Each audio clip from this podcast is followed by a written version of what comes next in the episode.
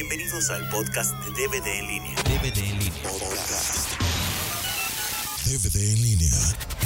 El podcast de cine. Blu-ray. Entretenimiento digital. DVD en línea. Este, hubo algún momento en el que de plano así, que hubieran perdido así mucho dinero, por una cantidad determinada de dinero por algo que le salió mal, o, y no por su culpa, sino por cosas ajenas. Pues varias, varias. eh, pasan siempre cosas. Yo, a ver, me acuerdo ahorita de dos. Una es, eh, había unos discos donde había un material y, este, y estaba, el material estaba respaldado, ¿no? En, en- en dos o tres discos. Y- pero son, eran unos discos especiales que se metían en una lectora especial. Entonces agarra Paco, mete el disco en la lectora y se quema, ¿no? ¿La lectora o el disco? o se quema el disco. Ah. Entonces dice, "Está bueno, pero hay un respaldo, ¿no? Mete el otro disco y se quema. es que la lectora estaba quemando los discos Sí. y pues no sabía. Entonces quemó y quem- todos los respaldos, o sea, quemó el disco y los respaldos. ¿no? Entonces ahí se perdió ese trabajo. Y otra que fue muy grave, que esa pasó ya estrenada la segunda película, eh, a, las, a la semana y media, dos semanas, a las dos semanas de estreno, se- la Secretaría de Salud inteligentemente de, eh, da la orden de que cierren los cines Sí, por la influenza. sí. No, una pendejada, ¿no? Pero- y este, cierran los cines, ¿no? Y eso pues, nos, nos generó muchas pérdidas, porque la gente, no es que la gente haya dejado de ir a ver la película, sino que no había cines para verlos, cerraron los cines, ¿no? Y cuando se acabó lo de la influenza, ¿ya no les Sí, otra o sea, la película? regres- regresa, la, regresa la película, pero pues no regresa con la misma fuerza porque no, es- no es que se recorra la vida, ¿no? Sino la vida sigue su curso. O sea, las Sí. películas que tenían estreno cuando tenían que tener estreno, pues entran cuando tenían que entrar.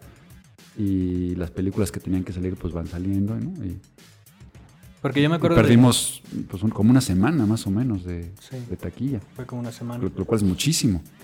Porque yo me acuerdo que justo la semana en la... Bueno, la- lo de la influenza fue un viernes, creo, ¿no? Cuando empezó todo. No me acuerdo. Jueves o un viernes. Ese viernes eh, los de videocine iban a estrenar una que se llama Igor, que tenía animada. Ajá. Y pum, cerraron el cine y yo dije, no, pues a esa película ya le dieron en toda la torre porque, o sea, ya perdió su momento, pues. Ya no va... Pero no estrenó. O Pues, sí estrenó. Tengo entendido que, que sí, ¿no? Que el- creo que las películas se estrenan los viernes y ese viernes salía esa.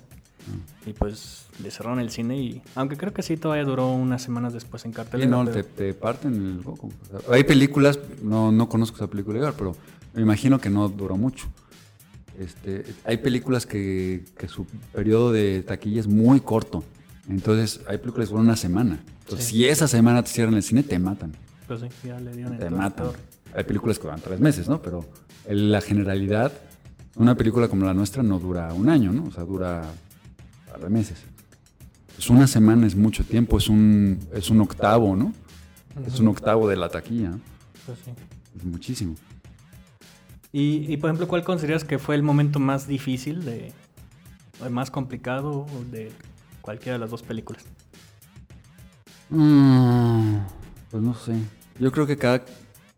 No sé, yo creo que cada quien tiene dentro de su área el suyo, ¿no? Para mí ha sido en las dos los cierres de la producción, porque desgraciadamente yo no puedo cerrar mi score hasta, hasta que no esté el último cuadro de la película bien. En la película 1, yo me acuerdo que yo tenía que grabar con la orquesta, el, haz de cuenta, el martes, y el lunes a las 12 de la noche todavía me estaban cambiando cuadros. Ujú. O sea, todavía me decían, ah, es que este cuadro cambió, hoy cortamos aquí. Todavía estaban editando la película. Pues sí. Y si yo no tengo lo que se llama corte final, el final cut famoso, si yo no tengo el corte final, yo no puedo cerrar la música porque si me dicen, ahora tiene tres cuadros menos, pues yo no puedo agarrar y quitarle tres notas, ¿no? O sea, hay que rehacer un pedazo del score para que se ajuste a la nueva duración, ¿no? Para que suene bien, porque si no, pues sonaría que termina antes o que termina después Claro. o que se corta. O que se corte. Una cosa así. Podcast. DVD en línea.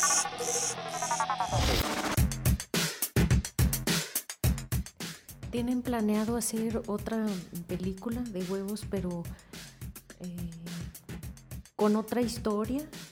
Mm, o Obviamente sea, si es otra película tiene otra historia. Sí, bueno, este que ya no se base en esto, en estas dos películas. No, se va a hacer una tercera película para terminar la trilogía con los mismos personajes, si eso es a lo que te refieres. O sea, va a ser la continuación de la 2, la continuación de la historia de Toto, de Willy, de Tocino y sus amigos. Este, Toto se convertirá en un gallo, ¿no? En la 1 fue pollo, en la 2, en la 1 fue huevo, en la 2 fue pollo, en la 3 era un pequeño gallito, un gallito joven. Y los demás pues, siguen siendo huevos porque son huevos este, pues, rellenos de confeti, ¿no? Entonces los demás siguen siendo huevos y, y tocino sigue siendo tocino. ¿no? Por alguna razón extraña no se echa a perder. No sabe por qué. Yo creo que en las noches duerme en un refri o algo, Pues yo creo como Michael Jackson. que en paz descanse. Pero, y será la última película de huevos. Tanto de esta como de otra historia. O sea, los huevitos ya. Ya no vamos a hacer más películas de huevos. eh, pero vamos a hacer películas de otros personajes que ya están los proyectos también en proceso. Pues por ahí dicen los medios que están haciendo una de que se llama La Familia Huesos o Bones Family, algo así. ¿no? Bones Family. Eh, sí, es un proyecto que posiblemente se haga ese proyecto de Bones Family o posiblemente otro similar. Es- son proyectos de animación, ambos son de animación 3D ahora, En computadora, tipo Pixar. tipo Pixar, eh, con nuevas tecnologías. Vamos a utilizar una tecnología de motion capture, vamos a utilizar motion capture. Ujú. Y es un proyecto bien padre. Entonces ahorita estamos igual, en, igual que en estas, ¿no? En la... Ya, ya, están, ya están algunos tratamientos de guion, ya vamos a empezar a hacer las pruebas ya de animación. Y para ver pues, lo mismo, levantar el presupuesto y lo mismo.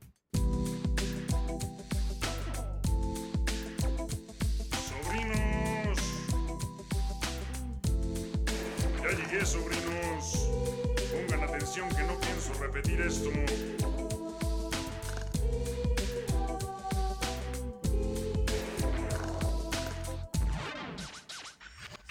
Sobrinos, ¿cómo están?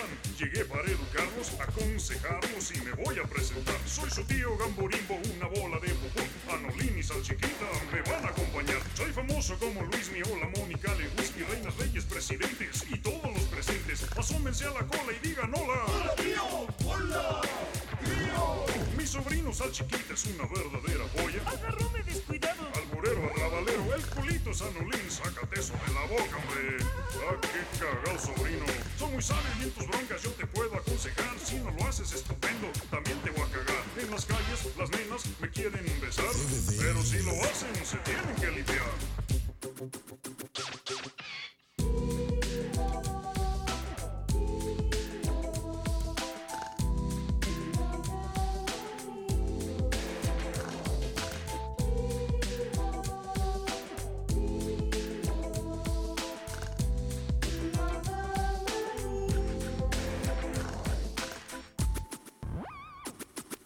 Corrieron de la escuela y tu padre te golpea? Acércate a tu tío. Si tu madre te regaña y te corre de la casa, sobrino, eres un loser. Get alive. Tell I'm sorry, jefa. I never meant to lastimar you. I never meant to ya no chille. Ven aquí, en my cuarto.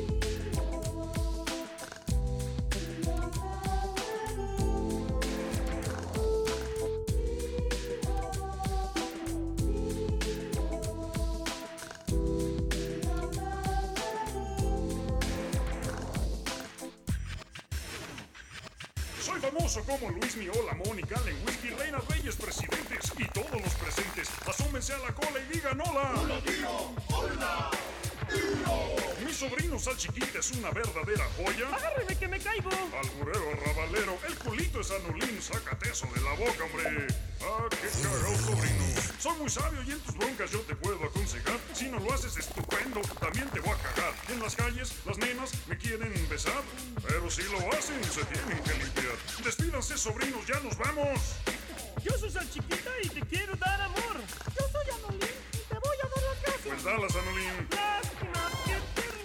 Bájale el micrófono a Salchiquita.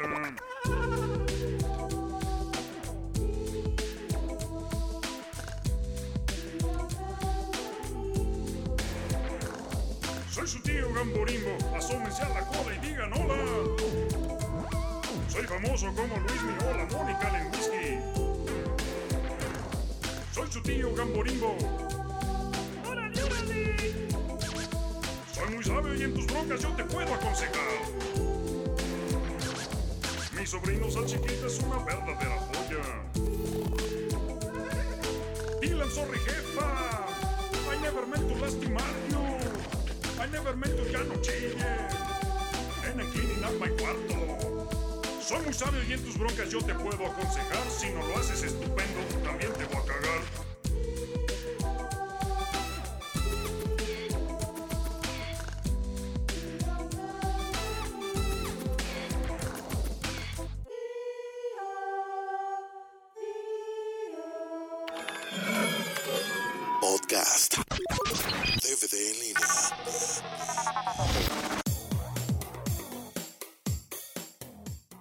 Hay gente que, bueno, siempre que haces tú un trabajo, este, pues que aparece ante el público, tanto hay gente que les gusta tu trabajo como gente que no solo no les gusta, sino que vomitan tu trabajo, ¿no? Claro.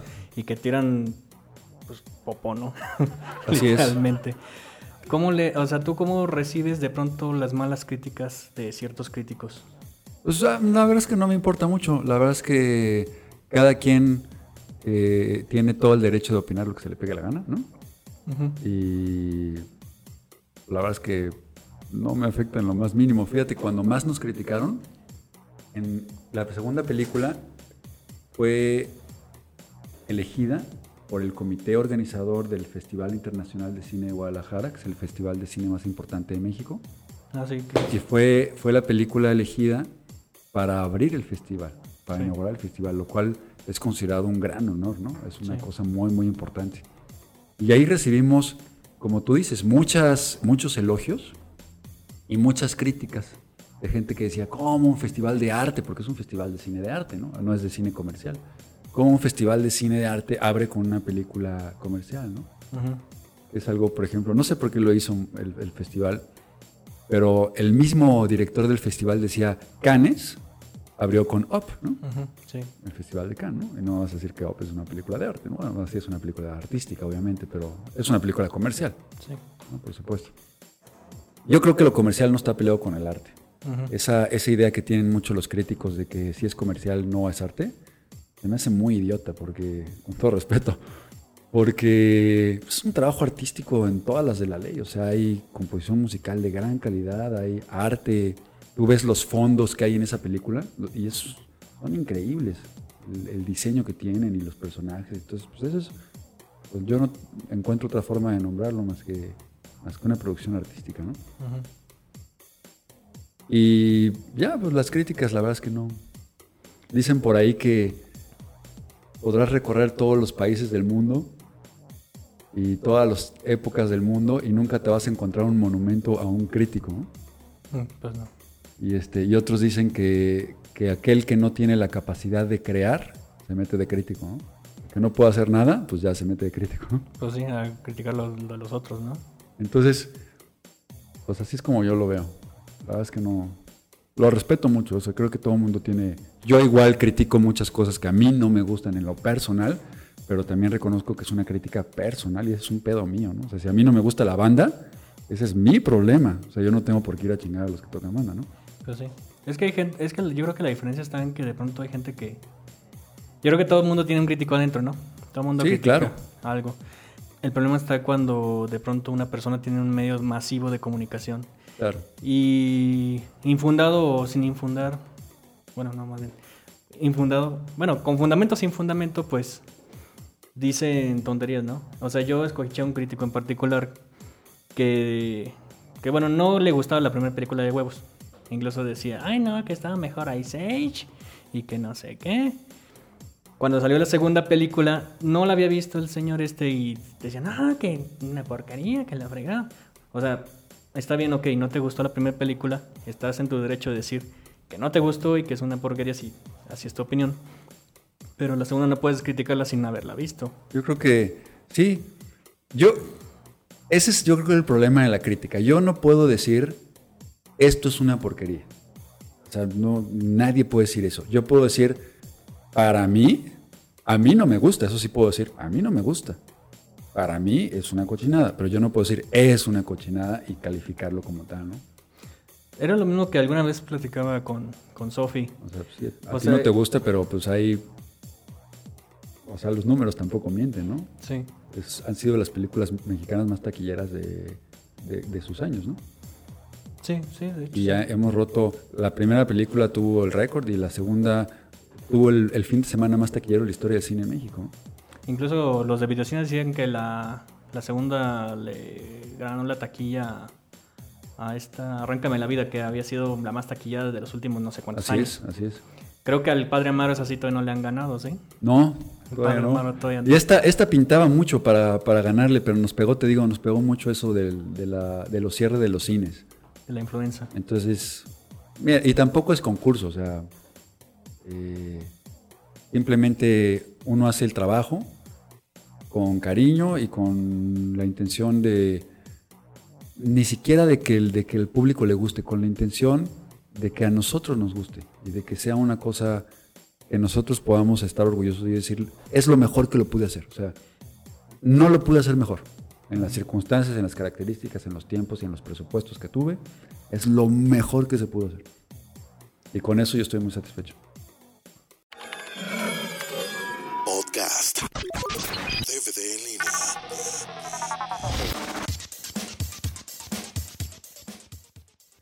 ¿Y nunca has pensado en de pronto, bueno, mucha gente que se dedica a componer el score de otras películas han tenido, digamos que tu mismo pasado, ¿no? Que han empezado en un grupo musical y que después, por razas del destino, se ponen a hacer películas y de pronto ya están en, en Hollywood, ¿no? Como Gustavo Santaolalla o Danny Elfman. Danny Elfman, ¿no? Cualquiera de esos, ¿no? ¿Nunca has pensado de pronto decir, ay, pues me voy a dedicar a musicalizar otras películas, aunque no sean de producciones huevo? Sí, sí lo he pensado. Eh, por, por lo pronto no lo he buscado, pero no sé, a lo mejor en el futuro. Ahorita no, es, no está dentro de mis planes así cercanos hacerlo, porque eso implicaría, siempre son unas por otras, ¿no? Eso implicaría, buscar esa oportunidad implicaría dejar de hacer otras cosas que estoy haciendo ahora y que por el momento me interesan más. ¿no? ¿No te han ofrecido de pronto, ay, oye, quiero que me musicalices? Ay, sí, sí me han ofrecido, pero no he tomado, han sido ofertas chafonas. No me ha llegado todavía ninguna oferta así de Hollywood ah, interesante, ¿no? Han sido cosas locales y no, no muy interesantes para mí, entonces no. Ujú.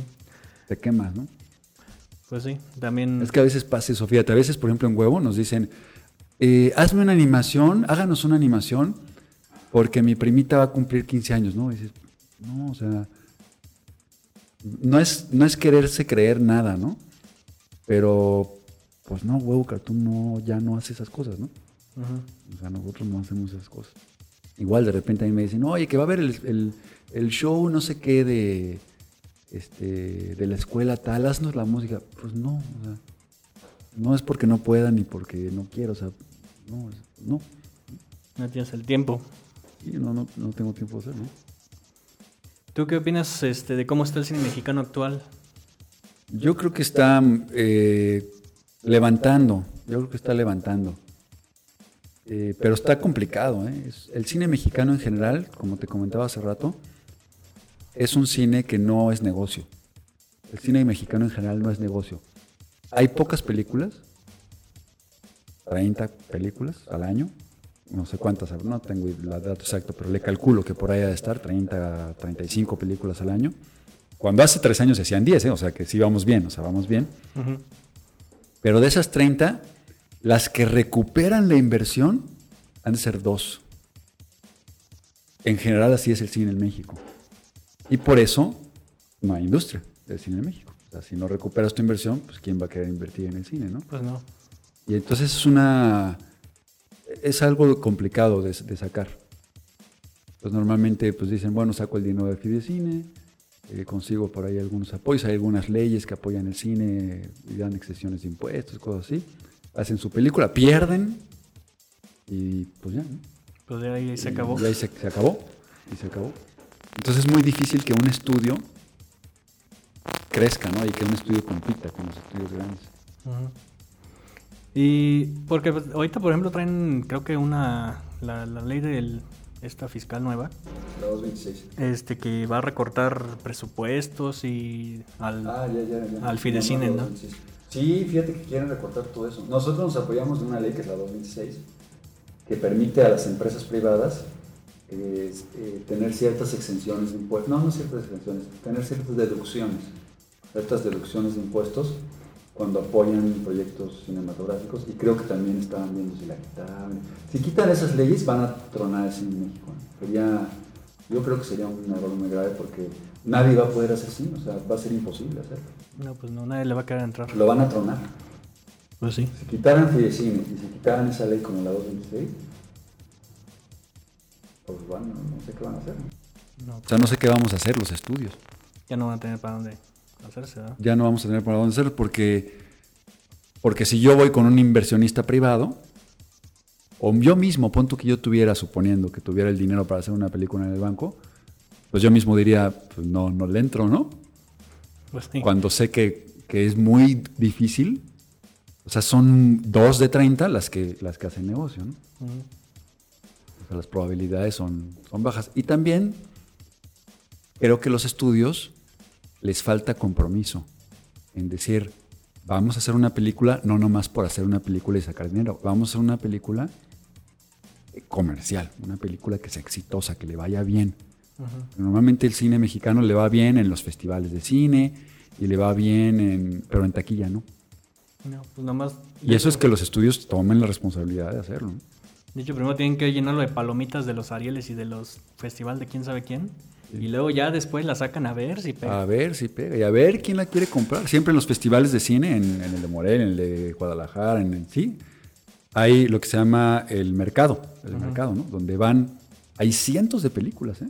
Que nunca llegan al cine. Hay cientos de películas que se hicieron producciones independientes y que están ahí en el mercado, literalmente en su, en su puesto, porque así es un mercado. A ver quién la quiere comprar, a ver quién la quiere distribuir, a ver quién la quiere poner en el cine. ¿no? En Cannes es igual, ¿no? Igual, igualito. Porque de pronto hay películas que llegan ahí y ya de ahí no salen. Entonces por eso dicen, ah, sí, en el Canoa, en el Festival de Cannes. Y eso no quiere decir que sea buena, eso quiere decir que nadie la quiso distribuir, ¿no? Pues Así sí. que está ahí a ver quién la quiere. ¿no? Entonces películas como estas, como las nuestras, que tienen distribución, que tienen distribución internacional, que pues no necesitan ir a los festivales, ¿no? O sea, vamos porque hemos ido algunos porque nos han hecho el, el honor y el reconocimiento de invitarnos y es muy... Se agradece, ¿no? Este, ¿Y tú cómo crees que esté la industria del cine mexicano animado en general? Yo creo que es una industria que no existía hace tres años. O sea, en el 2006, que nosotros salimos, era, un- era una industria prácticamente inexistente. Porque no había animadores, porque no- nadie lo sabía hacer, nadie lo sabía hacer, no había tecnología.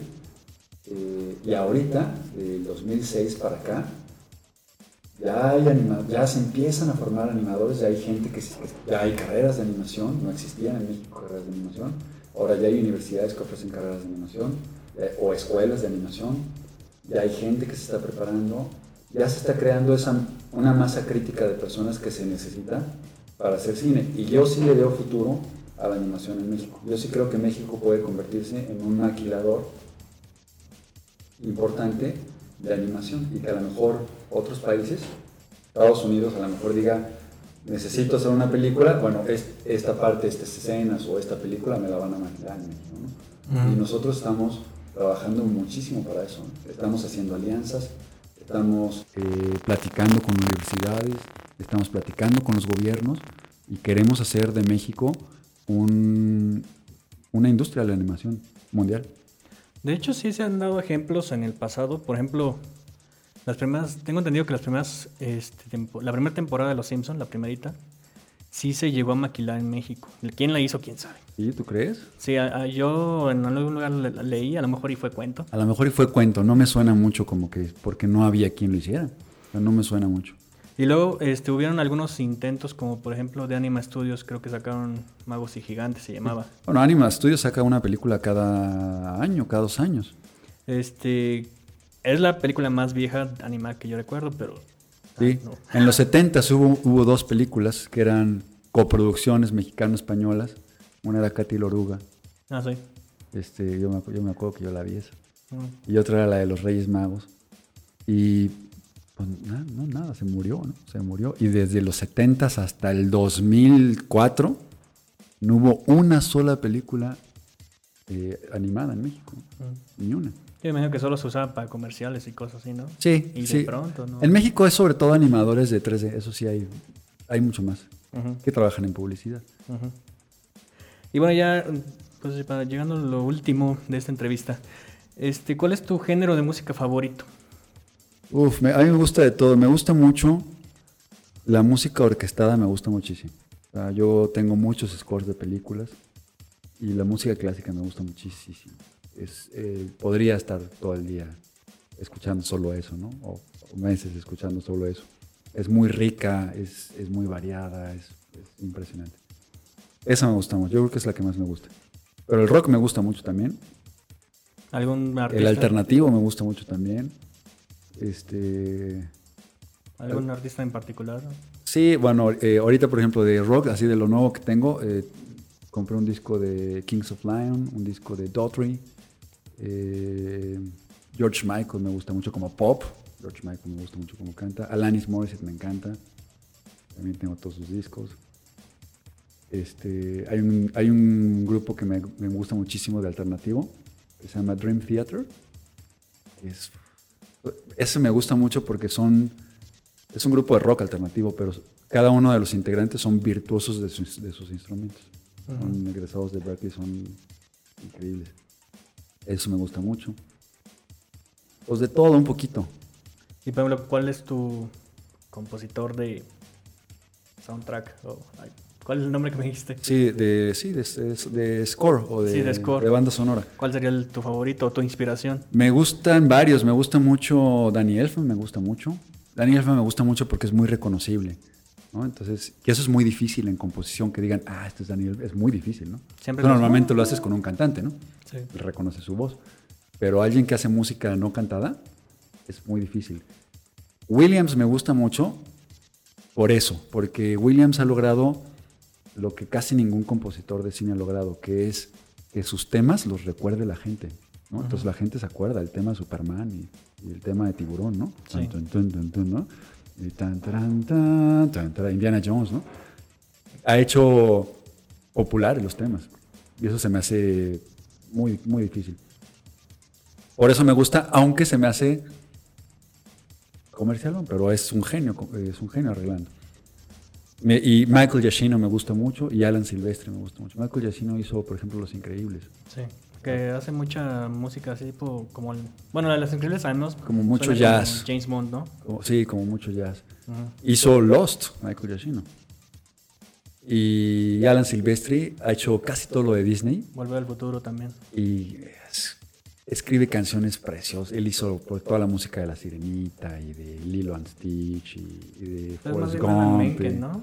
Ah, perdón, Alan Menken. Alan Menken. Alan Silvestri hizo Volver Forrest. Gump y Volver al Futuro. Alan Menken, Sirenita y, y este... ¿Qué otro te dije? Este. Aladino. Aladino, todas esas. Las canciones me gustan mucho. Mm. No, El Rey León es de... de- no, no es de Alan Menken. Este, y por ejemplo, ¿cuál es tu director de cine favorito? El género de películas que te gustan. Pues me gusta mucho el cine animado. Mucho, mucho. Entonces la verdad es que los directores de cine animado ni conocidos son, ¿no? Pues no.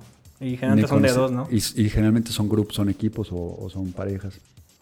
Eh, y pues no, no soy muy exigente con... Me, me gusta mucho el cine animado, me gusta mucho Nemo, Los Increíbles, eh, todas esas películas me, me gustan mucho. Ice Age no me gustó, así, ¿no?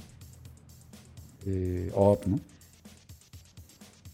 Y de otras, pues de repente Tarantino me gusta, de repente, pues de todo. Como que no sigo mucho a los directores, fíjate. Mm. No soy mucho de directores. ¿Tienes alguna caricatura favorita? Sí, me- eh, de las nuevas me gusta, Los Simpsons me gustan mucho. A pesar de que ya no son lo que quedan. Sí, ya no son lo que eran. Pero me gusta como que lo viejo, fíjate, de los Simpsons. Y luego no sé si has visto Family Guy. Ah, excelente. Pues como que ya le, le ganaron el trono, ¿no? Los de Family Guy. Yo creo que sí. Family Guy es impresionante. Este, ese me gusta mucho. Está, la producción es increíble, ¿no? O sea, Family Guy es como un como ver un musical, ¿no?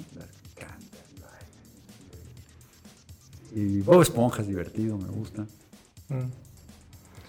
Y en cuanto a realización, pues hasta a veces alguna, por ejemplo, no sé si has visto Pocoyo, es para niños de tres años, ¿no? Pero la realización se me hace tan bonita, o sea, es muy bonita. Y, y yo cuando veo todo eso, no es tanto que me guste a mí, sino como que veo la realización y es lo que me llama la atención. O a los conceptos.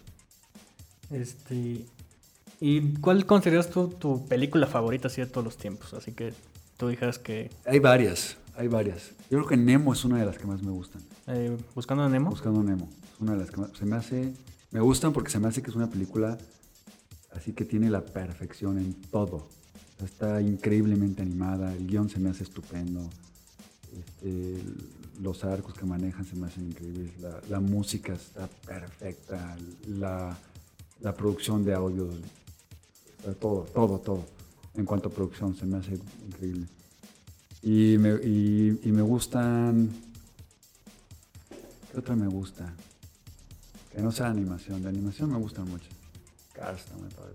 Cars no- no- la historia no es tan buena. Este. Me gustan las de terror también. Así, ¿Alguna en particular? las de Demian me gustan. Las, La de, las de la profecía. Diabólico. No sé pues, por qué, no sé por qué me gustan, pero me gustan. pero pues la primera, ¿no? Las demás ya están como que... Tengo la, tengo la tetralogía. No, pues sí. Este... ah, ¿sabes cuál me encanta? Eh, Señor de los Anillos. Las tres. Ese es increíble. Matrix también me gusta muchísimo. Yo me acuerdo cuando vi Matrix 1 en el cine, yo me quedé así de, "Ah, no puede ser. Se me hizo padrísimo. Y El Señor de los Anillos se me hace padre. Señor de los Anillos es una película así como La asesina en la antigüita, ¿no? O sea, Padrísimo. con épicas así. Y súper épica, sí. Tipo, no sé, los Diez Mandamientos, pero ya de nuestra pero con tecnología, ¿no? Entonces es. Se me hace. Yo, esas me gustan mucho. Este, a ver, pues ya nomás unas últimas preguntitas que digamos, le- les llamo booleanas o booleanas.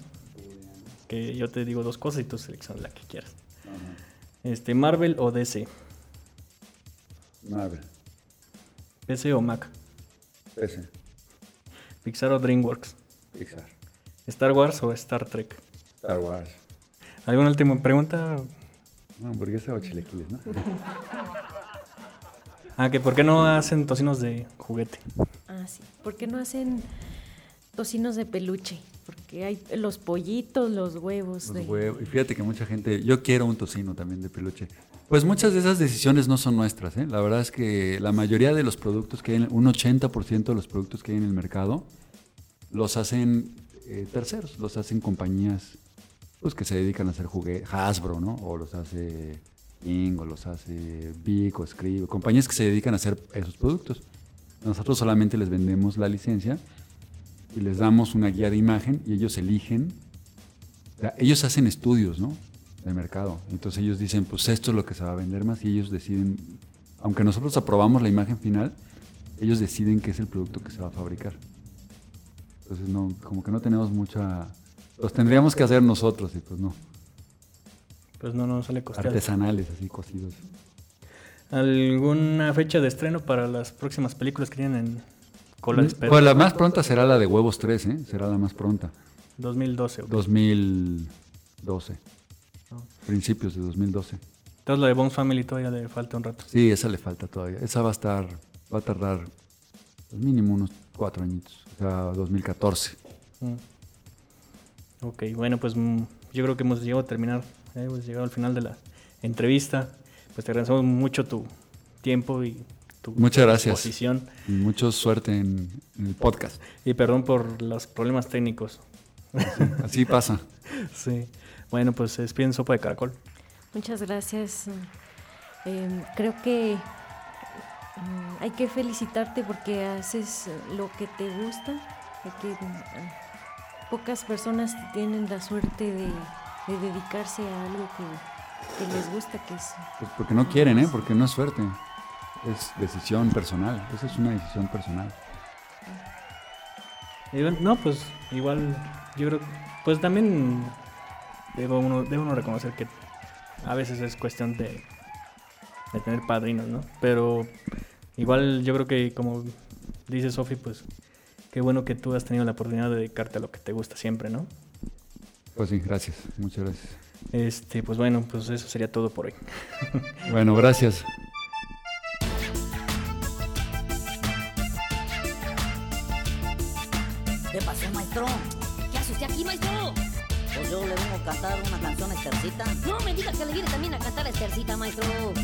Con ella. Yo también. Ah, no me digas. ¿Por qué no le cantamos los dos, maestro? No, no, no, yo traigo mis versos.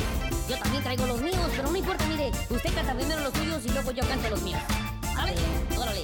Bueno, pues para Estercita y toda la ferrada. Va. Quiero decirle a Estercita que me provoca una gran tristeza no tenerla cerca para poderla adorar. Por el hueco que me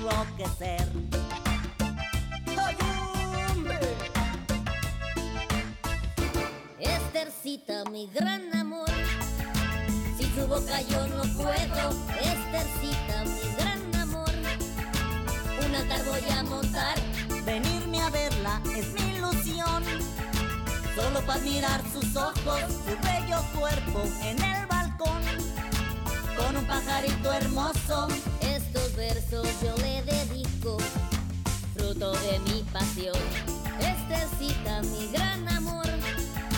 Sin su boca yo no puedo. Estercita, mi gran amor. Un altar voy a montar. Mire, maestro, ahora lo que vamos a hacer es que yo le canto un verso y luego le canto usted el suyo. ándale para que suene más bonito. Exactamente, para que le guste más. Básicamente es eso, maestro. Eh,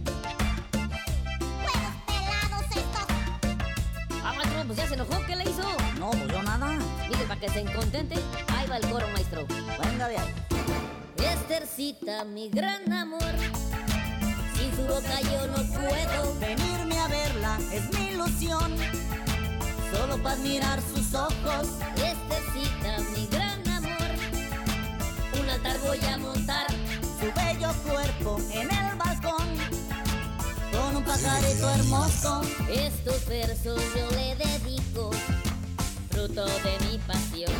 Estercita, mi gran amor, sin su boca yo no puedo. venirme a verla es mi ilusión. Solo para mirar sus ojos, Estercita, mi gran amor, un altar voy a montar. su bello cuerpo en el balcón. Con un pajarito hermoso.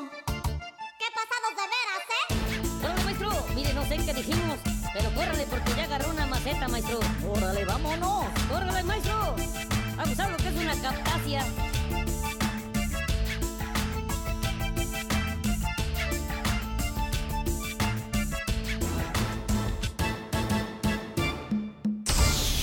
DVD en línea.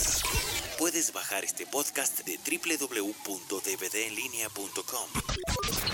www.dvdenlinea.com. y desde el iTunes. DVD en línea. DVD en línea.